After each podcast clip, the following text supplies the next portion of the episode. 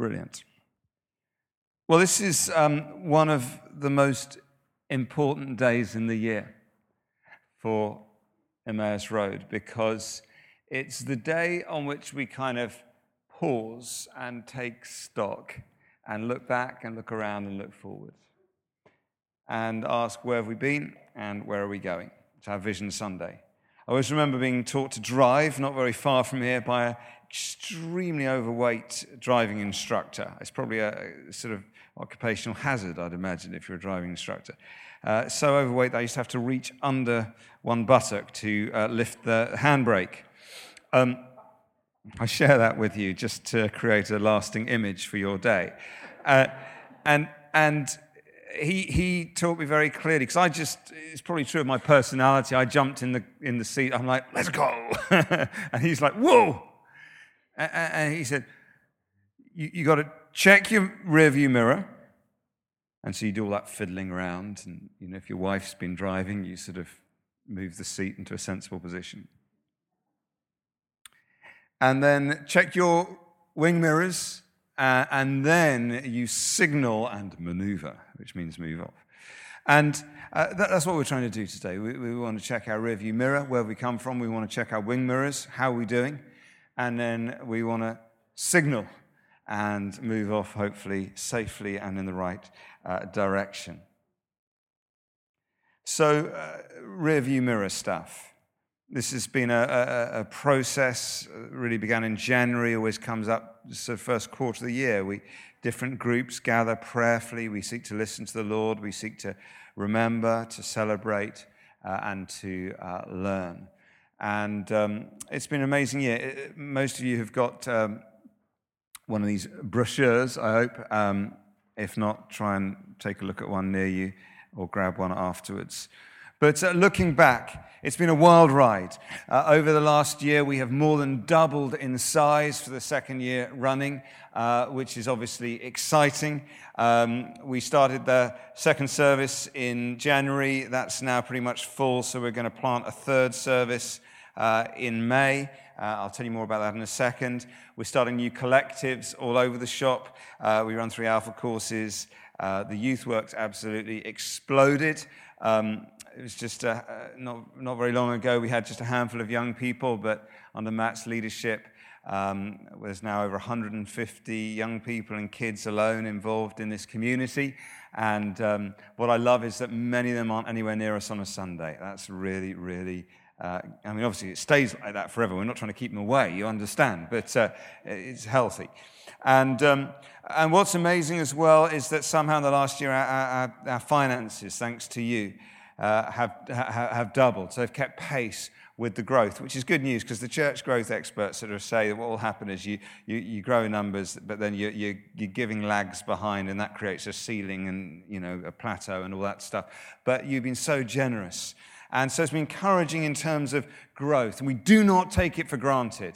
Uh, it, it's funny to say, oh, it doubled. But actually, you know, if you're a church of five thousand, you're lucky to grow by five percent in a year. Actually, most churches, of course, declining. That's what the national statistics are. So against that, it's just wonderful what God's doing in our midst. And, of course, if you look forwards and you think, well, hang on, we doubled last year, we doubled the year before, and you project that the next two years, then th- this is really, um, you know, we're in for quite an exciting time. And uh, this is a great place to be. But I think as well as growing in number, we've grown in friendships and family and sense of community over the last uh, year.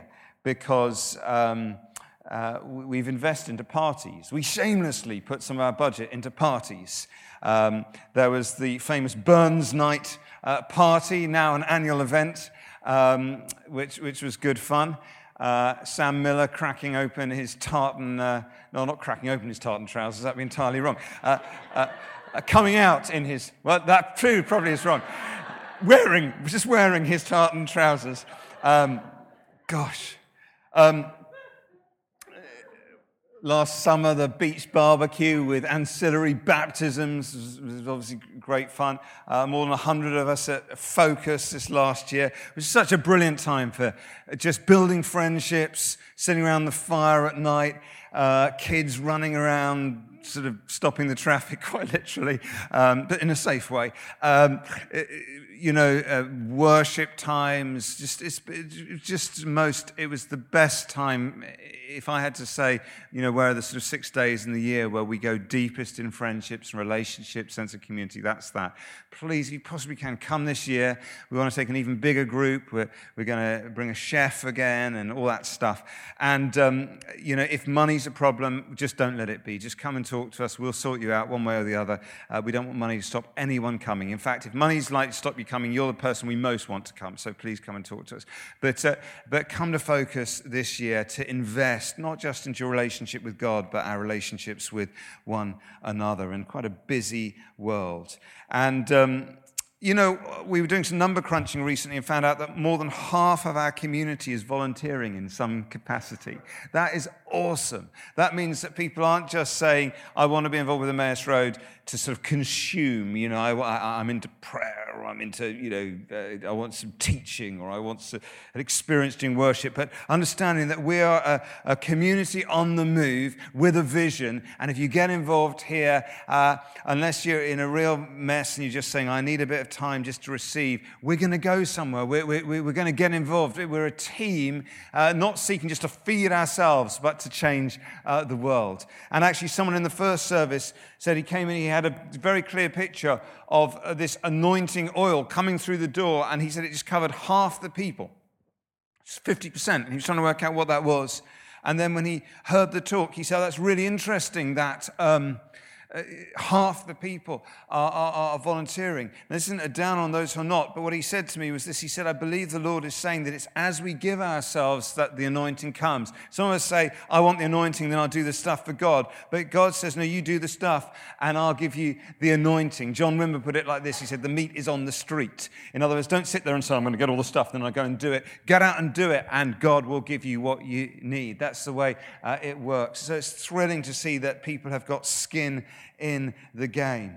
And uh, best of all, as well as growing in numbers, growing in, in sense of family, we have grown this last year together, I think, in our relationship with God through uh, prayer, just massive commitment to prayer. I think something we continue to push forward in and grow deeper in, through a commitment to worship. Uh, extraordinary speakers. I can never quite believe the people who want to come and do talks here. Um, but ranging for, for, for, from, you know, Daryl Tunningley, whatever he was, the third most violent person in the north half of England or something in prison, but he, obviously he was a criminal uh, and met Jesus. Uh, right through Chris Westhoff. Those of you who were there won't forget it. A few, uh, it was ten days ago, Wednesday night, and she was just giving it beans, prophesying over people, Holy Spirit moving powerfully. It was great fun. Uh, through to Justin Welby speaking here a couple of weeks ago. It's just been amazing. And so uh, God's blessing us and speaking to us and drawing us into uh, his presence.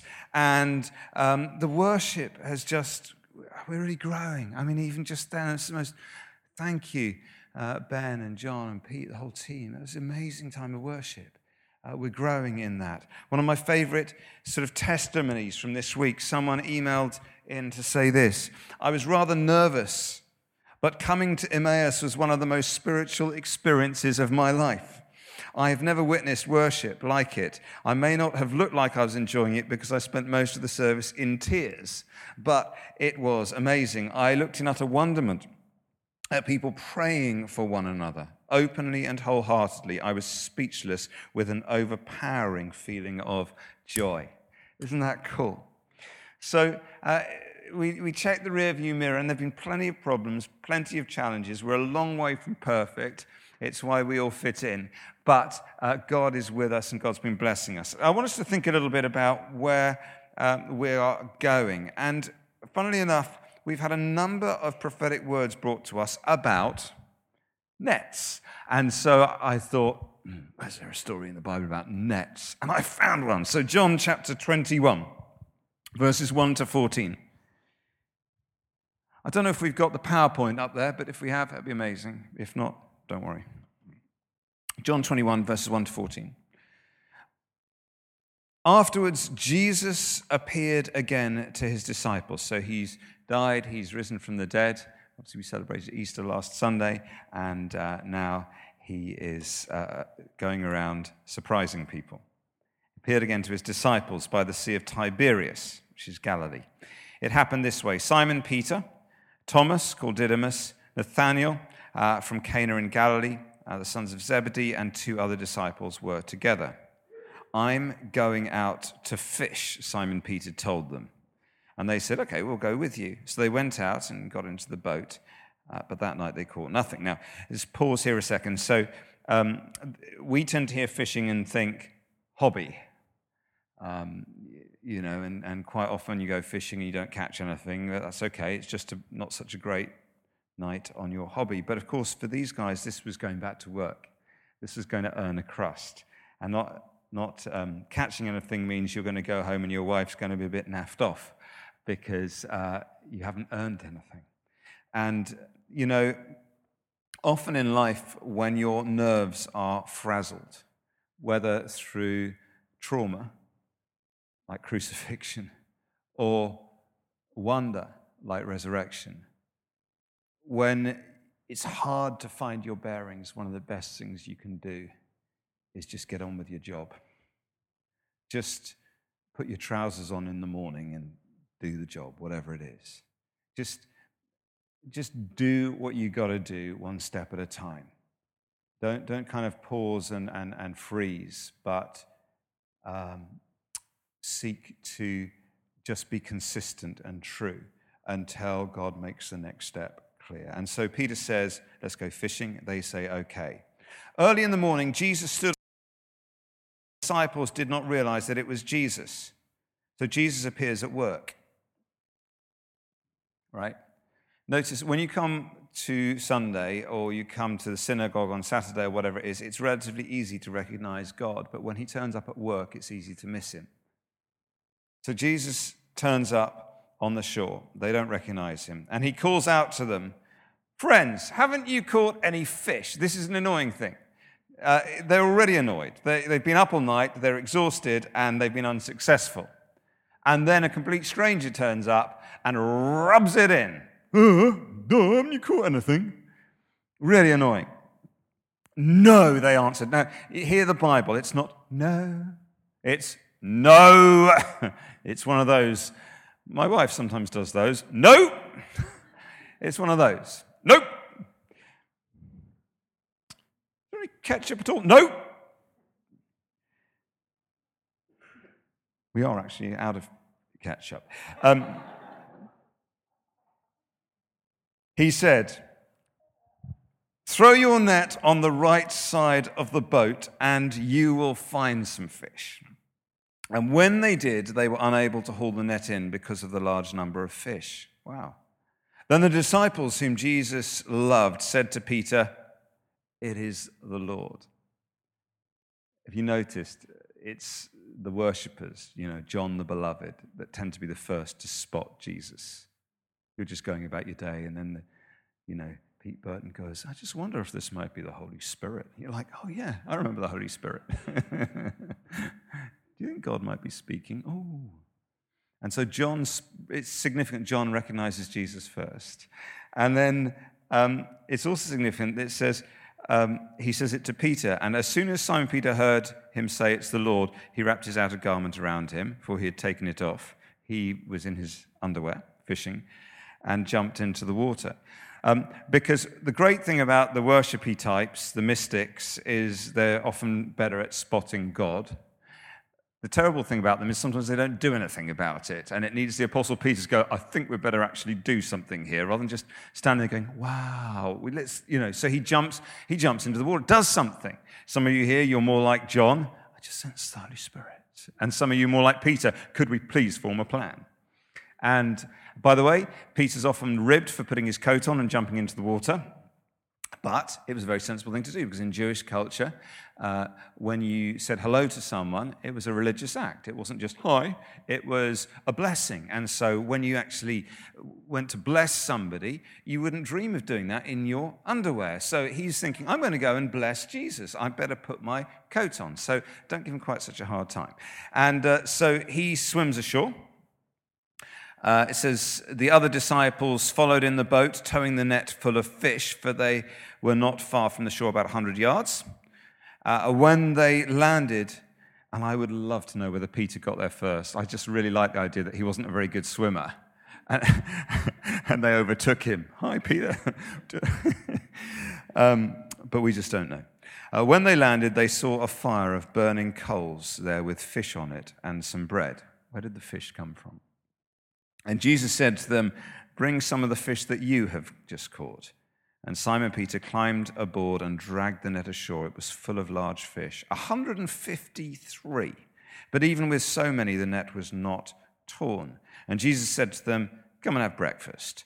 And none of the disciples dared ask him, who are you? They knew it was the Lord. And Jesus came, he took the bread,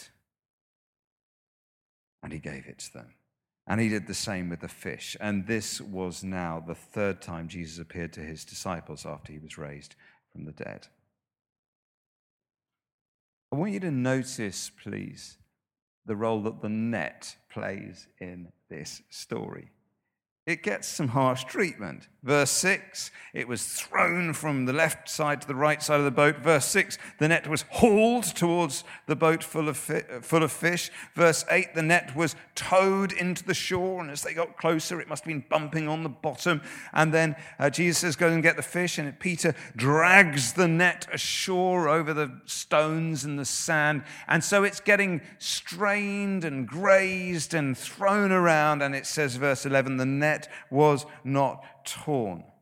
God's been speaking to us, as I say, about nets. I believe he's calling us to uh, create nets that will not be torn with the blessing that he is bringing. Mike Andrea had that word for us.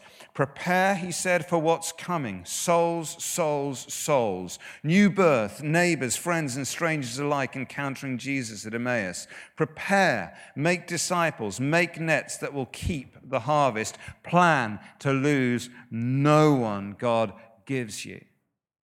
And then Claire Jones came along. She didn't know anything about that prophecy. And she had uh, two pictures. And they were both, guess what, about nets. Actually, she almost fell off her chair when I said, I think I'm going to speak about nets. She said, oh, I've got two pictures about nets. Here's the first picture. She saw these two nets in the air. Uh, one was full of fish, but it had big holes in it, and the fish were dropping through, and a second net was catching them. She prayed. She said, Lord, what am I seeing? And she zoomed in in her picture, and she saw that the second net was made up of people all intertwined together. And uh, she says, I know it sounds weird, but it was amazing. All the people intertwined with each other, and strong, uh, not breakable like the top net. For me, this felt like this was our church. These are the people of our community. And then Claire had had a second picture. And the second picture, she says, I saw a boy with his back to me on the beach by the water's edge. He was holding a children's rock pool net full of goldfish. And God said to me, you need to have a childlike faith, one that believes everything is possible with me. So God is speaking to us about nets, about preparing for uh, a large harvest, about the nets being our relationships and our sense of community. That's one of the things that will make us be strong, and about having faith like a child with a rock pool net. This passage also talks to us, of course, about mission, because we know that uh, the fishing uh, reality, it was also a metaphor for um, evangelism. Jesus came to the fishermen in the first place, didn't he, at the start of his ministry, and said, I see you're fishers of fish, I'll make you fishers of men. And here he is appearing to them. They think it's been a pretty incredible three years, now it's all over. And he reappears to them, and he says the same thing again. He does it through this haul of one hundred fifty-three fish. And now, here's the interesting thing. one hundred fifty-three. The number echoes down two thousand years from the first time those fishermen counted those fish. But uh, Jerome, Saint Jerome, writing in the fourth century about this passage, he says, at that time, they believed there were one hundred fifty-three species of fish. In, in in in the ocean, one hundred fifty-three. And so the number is significant because what this meant was it was an image of every type of fish coming in. Jesus is saying, you're not any longer just going to go and reach the house of Israel. You're going to reach the ends of the earth. You're going to reach every tribe and every tongue, every type of person. You are going to pull in. And that's what we see in Matthew twenty-eight. He has said to them, go into all the world, make disciples of all people, all ethnic groupings. And Philippians chapter two, we, we, we know there will come a day when Jesus returns and uh, every knee will bow, every tongue will confess. Why? Is it because God's just into sort of colonial expansion and he wants people from each tribe in his kingdom? No. Is it because he's into sort of some weird macabre collection of ethnicities? No. The reason is because he wants people in every single tribe on earth to have an opportunity to respond to the good news of Jesus. Matthew twenty-four says that. He says the gospel of the kingdom we preach in all the earth, and then the end will come. It won't come until every tribe and tongue has had an opportunity to respond to his name. And it's not just to do with opportunity to respond, it's also because it's only together when all the different cultures and ethnicities and perspectives come together that we can truly see who God is. It's in our diversity that we see the unity that is Christ.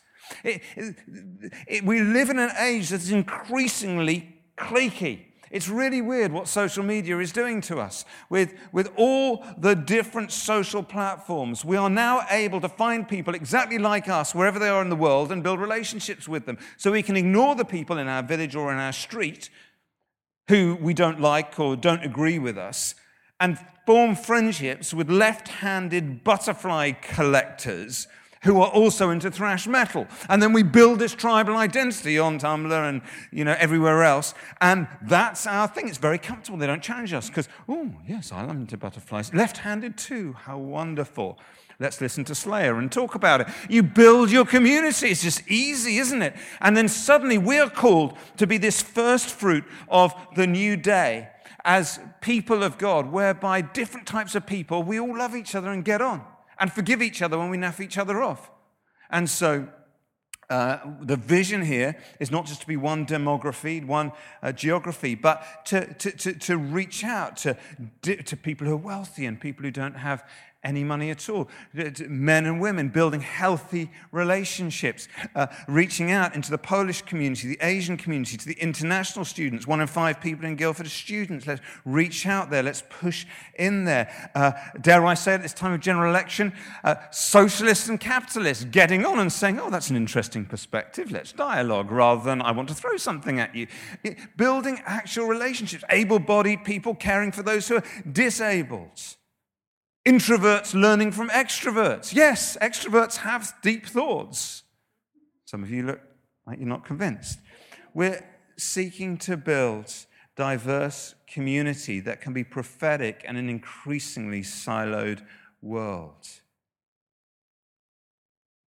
And so it's been exciting seeing that every single area of our community has grown this year. It's not just the youth or one area. The disciples must have been reflecting that the previous three years had been extraordinary. And as I said earlier, they must have been thinking, well, that was probably it, when in fact the story was just about to begin. Everything they've seen and learnt has been preparing them for this. I believe the Lord wants to say to us, it's been good, but this is just the beginning. I've got so much more for you. Our vision isn't just to play some kind of religious game or just do a little bit of this and sort of tweak it a bit each year. We've got a, a, a bold, some would say foolish vision that we could actually transform this city and this region with the good news of Jesus. There's something within us that says it's not okay that ninety-five percent of people in this area today are nowhere near a church when Jesus Christ loves them, dies for them, and is the key to them finding the purpose for their lives. There's something in us that says it's not okay that we've got one of the highest divorce rates in the country. We actually, how could we conspire together to change that? Not for the sake of changing statistics, for the sake of, uh, of covenant commitment staying true, for the sake of families staying together, for the sake of kids not being torn apart by divorce. Now listen, I know these things happen, and I know that many of us have experienced divorce from one side or another, and there is grace and there's always a fresh start from God. But how could we start to work together to make a difference and bring change? Not just to be a nice community, but to transform the city. Not just dozens turning to Christ, but thousands. You say to me, Pete, you're being naive. I'm not being naive. I'm being biblical. This is what we're supposed to expect to happen. If we have come to expect anything different, then I suggest we stop looking at culture for our norms and start looking at the Word of God for our norms. three thousand saved in one day on the day of Pentecost alone. That's why you need good nets. And we have a vision not just to run the occasional sort of uh, course to help people get free from addictions, but to see many people set free and bringing liberty to others, businesses prospering, churches cooperating, no baby unwanted, no child unadopted, no immigrant unwelcomed, no old person lonely. If any of those comments were political, so be it. They're just gospel principles.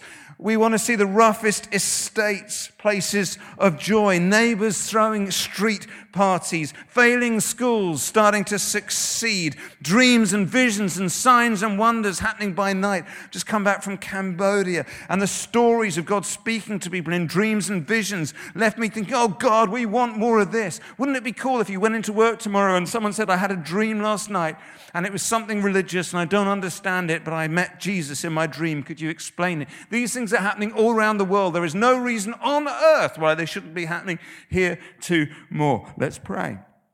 Uh, let's, uh, let's dream for more than just a little bit more of the same. This story also speaks to us about prayer, and I think prayer is a key way in which we prepare our nets. Because notice Jesus says, have you tried putting your nets down on the other side of the boat? And they could easily have told him to get lost, but they obeyed. As we grow in mission, it's vital that we grow in prayer, that we listen carefully to the instructions of the Lord Jesus Christ and obey him, even when sometimes we might think he doesn't know what he's talking about. The key is obedience and sensitivity. And that's how we try and do our sort of annual vision and budget process. Happens around the financial year time. And as I say, we look back, we look around, we look forward. But we try to make it very prayerful. So in um, two thousand twelve, we prayed and God spoke to us. He said, you need to really invest into your youth work. And so we costed it up. We came to you and said, what do we need to do? And thanks to your generosity and the hard work of Matt Davis and the team, Uh, we've seen the most phenomenal fruit from investing into youth work. Why?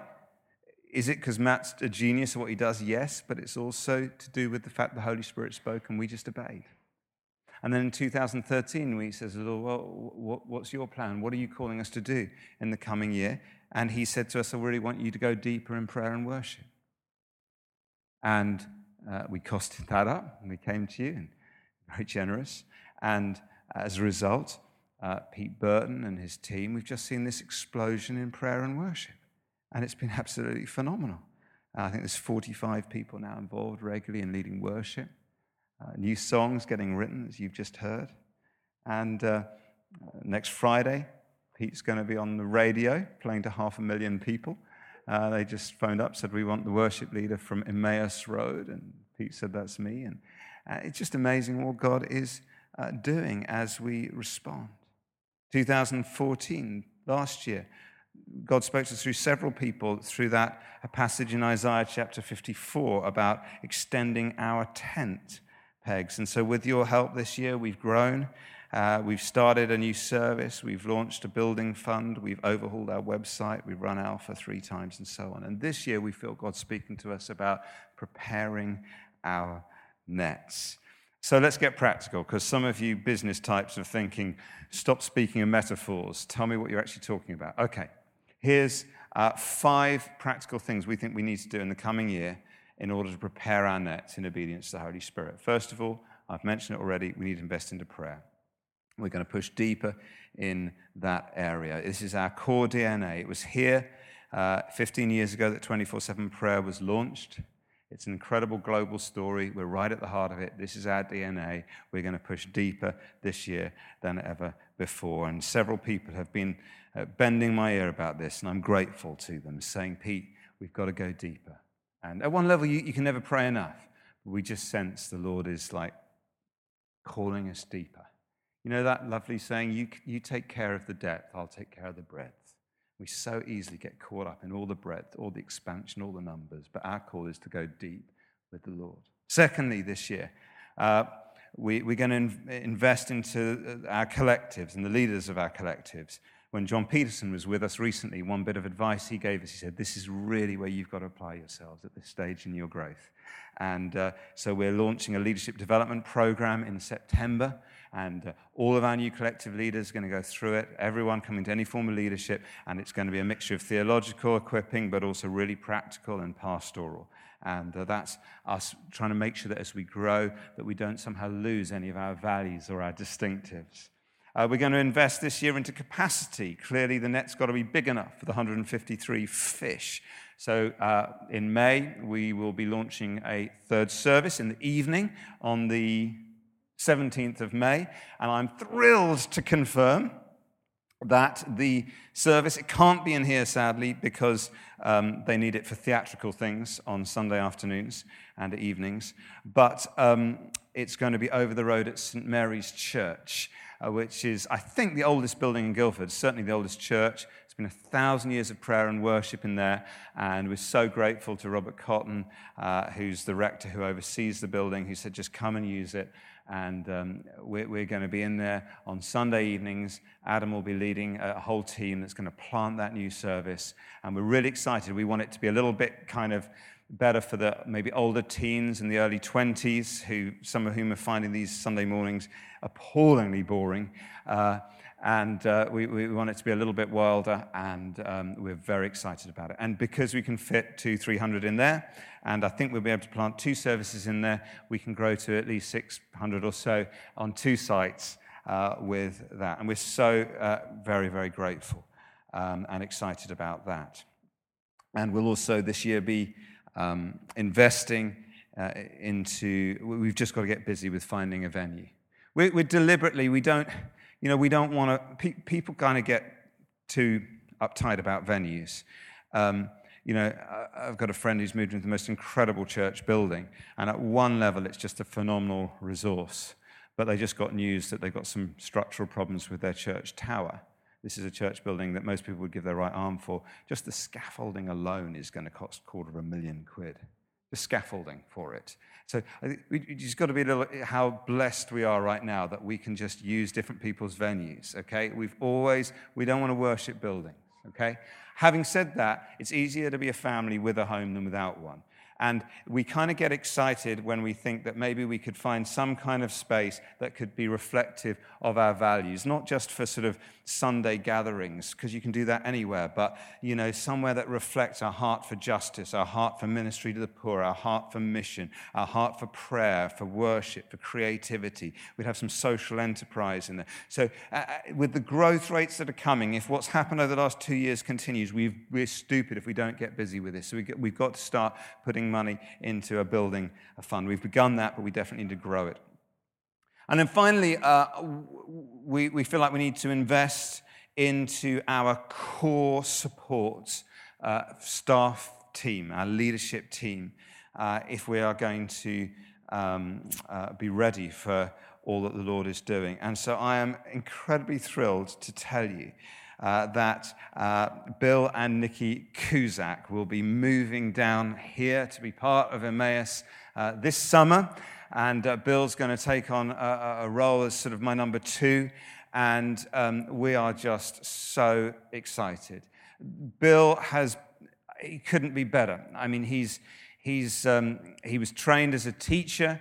and then he served a, a curacy under um, Sandy Miller, probably about the best person you could say, serve any curacy under, and then he helped plant a church in a really rough part of London, and then he came and did a second curacy at H T B, uh, working with me, uh, but more importantly with Nicky Gumbel. He's been running all the prayer stuff uh, at H T B. And, you know, they've been offering him churches. He's meant to now go and become the vicar of a church somewhere. But he's just been saying to me for a while, Pete, I just want to be part of the team here. I've just fallen in love with what God's doing here. And, um, you know, it's an amazing thing because, uh, firstly, you know, he's turning down sort of going and running his own show to be part of a team. And he's really happy with that, excited about it. But secondly, um, confidentially, as confidentially as we can be uh, in this environment, you know, he's taken quite a significant pay cut to come uh, and be with us. Uh, if I told you the numbers, you'd be quite surprised. And um, he's saying, you know, but it's not about money for me. Uh, yeah, and it's not about kudos. And so he's laying down the things that most of us, whatever, whether or not, you know, whatever your business context, you imagine taking, choosing to take a, a pay cut. You don't have to take of several thousand pounds a year, and then choosing effectively not to take a promotion. It, that's what he's doing, but he's just saying, I just want to be part of this. I just want to be at the heart of this. And what I love about Bill is that he walks with the Lord. He hears from God. When he prophesies, and when he's with us on Sundays, it's normally because he's been walking up and down by the River Way, praying for us all before the service. I don't know anyone who prays and walks with the Lord the way that Bill does. Is he going to be the world's greatest administrator? No. But I read my Bible and I think he's got what it takes. And he and I have been working together for a long time, so we're really excited about that. And of course, the whole family, the kids are just phenomenal. Uh, Nikki is like super triathlete, super organized, really fun. In fact, they, she's been saying, really, I don't want to have to get a job as soon as I come down. I want to just throw all my time in with the church if I can. And uh, so we're so excited about that. We're also, um, another another exciting thing to tell you about, and it's a bit of a you heard it here first moment, is, um, because I don't think it's been announced yet elsewhere, but um, I'm going to I'm going to be leaving H T B uh, uh, this summer. Um, I... I Uh, I'm part of the leadership team there as well, and it's been one of the greatest honors of my life for seven years to be director of prayer uh, and just working alongside phenomenal people there. But the Lord's really spoken to me very clearly that, um, and I think with all that God's doing here, I just, I just, I just want to throw myself in uh, with you guys, and um, so I'll just split my time between Emmaus and twenty-four seven. And um, that'll be from this this summer. It's a big shift. It's a scary shift for Sammy and me and the kids, but we just know God's spoken, and, and we're kind of excited about it. So um, uh, we are investing at a leadership level. Uh, we're investing uh, in terms of a third service and starting to really think intentionally about venues and buildings. We are investing. In terms of prayer, we are determined to go deeper. In terms of training leaders, we're doing everything we can do to prepare the nets for God's blessing.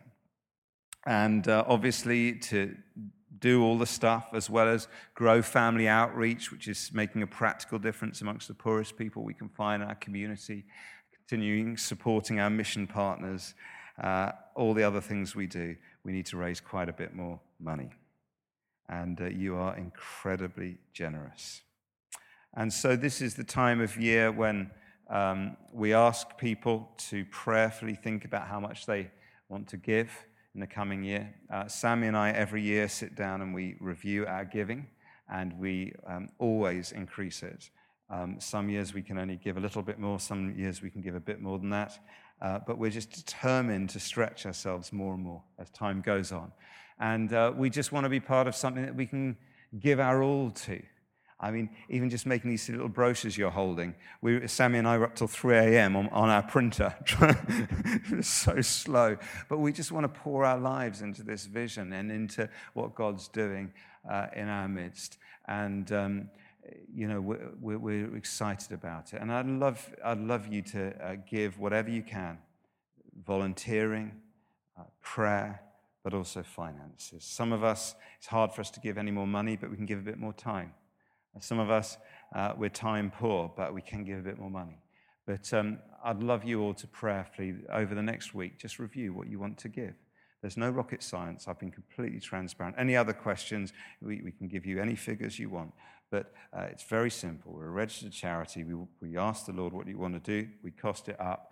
We then ask you if you want to give. And if you're excited by the vision you give, we do it.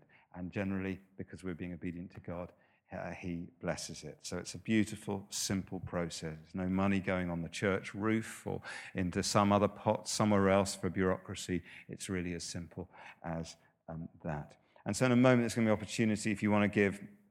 Uh, maybe if you're not going to be here next week or whatever, to do so. Uh, but others I know will want to go away, think and pray, uh, take these little brochures away, um, cherish them. You may want to stick them on the wall in amazement at how wonderful the brochures are since we were up so late making them, uh, and decide what you want to give next time.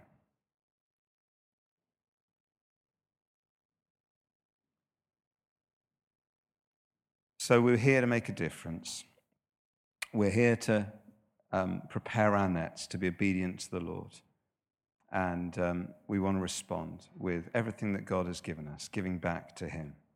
So I wonder if we just stand together. It'd be great to get the band back.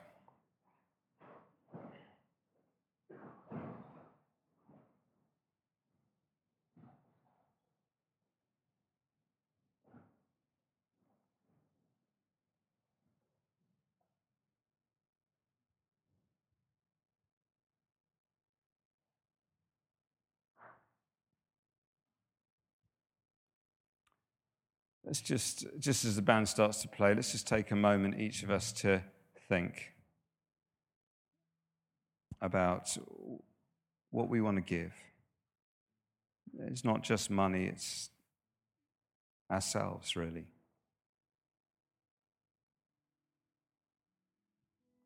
Jesus hasn't changed. two thousand years ago, he looks at a bunch of people and he says, come on, let's go and fish for the nations. I believe Jesus stands in front of us now. He says, you're worth more than this. Together, let's fish for the nations. Let's, let's do something that changes the world.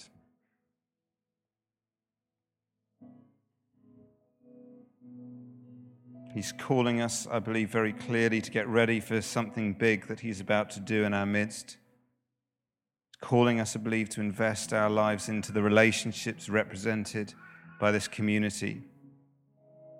Just so our time and our prayers, our money and ourselves. I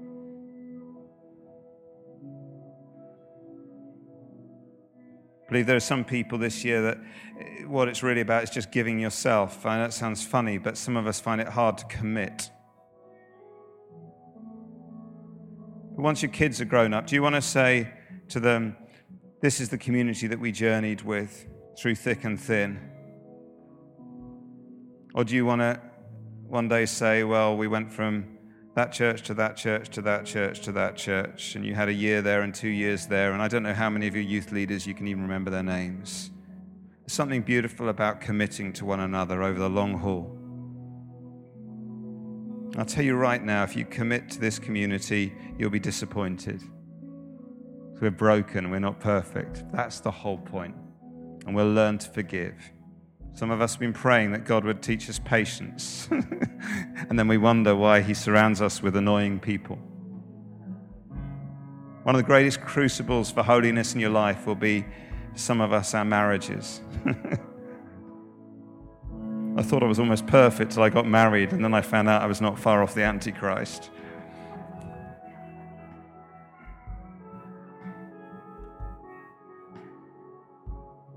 So let's just take a moment and then we'll sing and we'll take up the offering. Let's just take a moment to quietly give ourselves.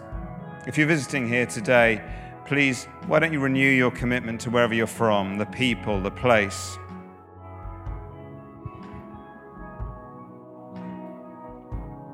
And if you're not going to be here next week and you want to give towards the vision, you might want to just have a quick word. If you're we're here with someone, a partner, about how much to give. Might want to be asking the Lord what, what he wants you to give.